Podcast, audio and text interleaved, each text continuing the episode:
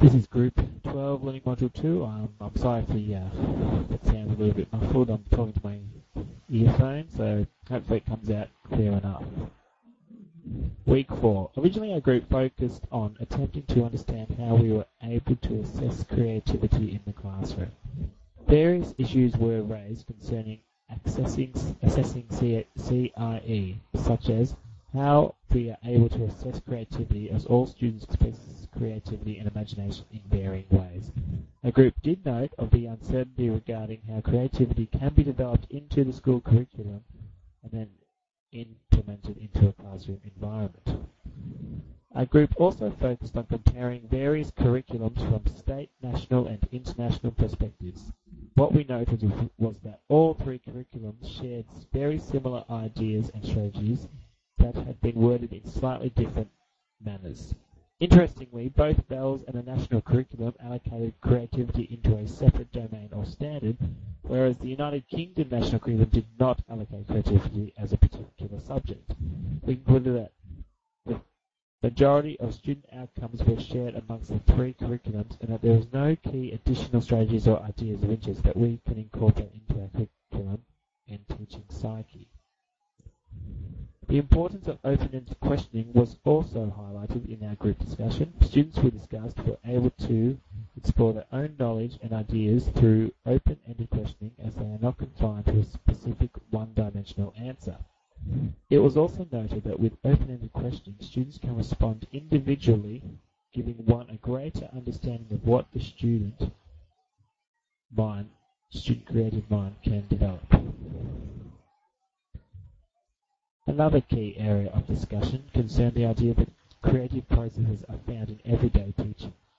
It was highlighted that creativity should not be necessarily confined as a subject from a curriculum. Instead, creativity is a crucial aspect of learning and should occur within all aspects of the designed curriculum and the school community. Week 5. Whilst the necessity for assessing creative learning and development wasn't discussed at great length amongst the group, various research articles did support this, did support its importance.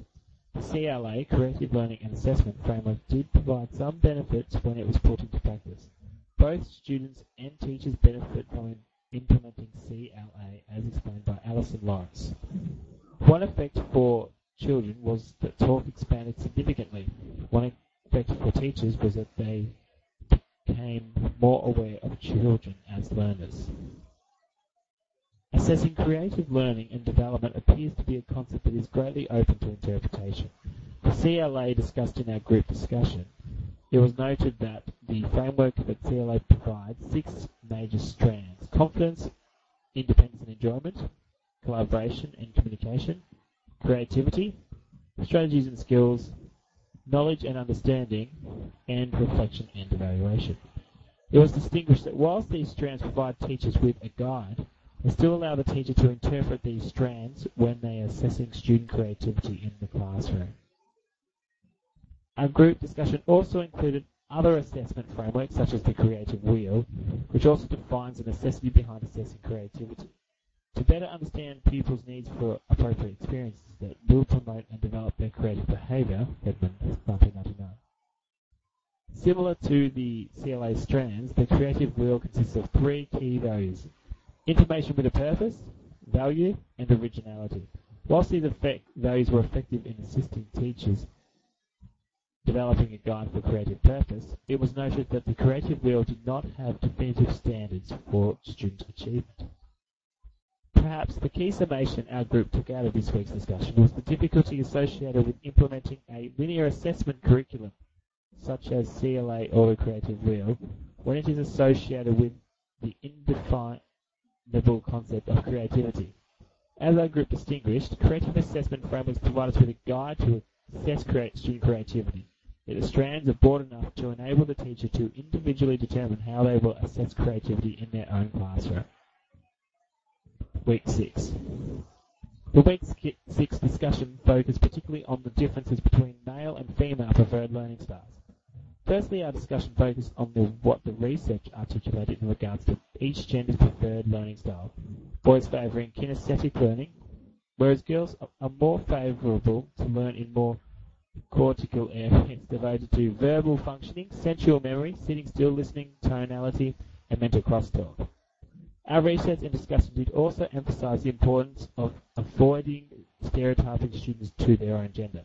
We all strongly agreed that each student should be treated as an individual with their own individual preferred learning style. The research also stipulated that females prefer unimodal learning, whereas males prefer multimodal learning, which added to the group discussion in regards to implementing an appropriate CIE framework that allowed students with varying preferred learning styles to fulfill their creative potential. Our group universally endorsed that an effective CIE curriculum needs to be fair in its creative assessment of both genders. It was also discussed that all learning styles, whether it is visual or kinesthetic or whatever else, need to be included in CIE activities ensuring all student learning styles are addressed in their creative and imaginative process. Another key point noted the importance of a balance between group work and individual work, ensuring that creativity is a widespread process that occurs in any situation any subject at any time. Thank you.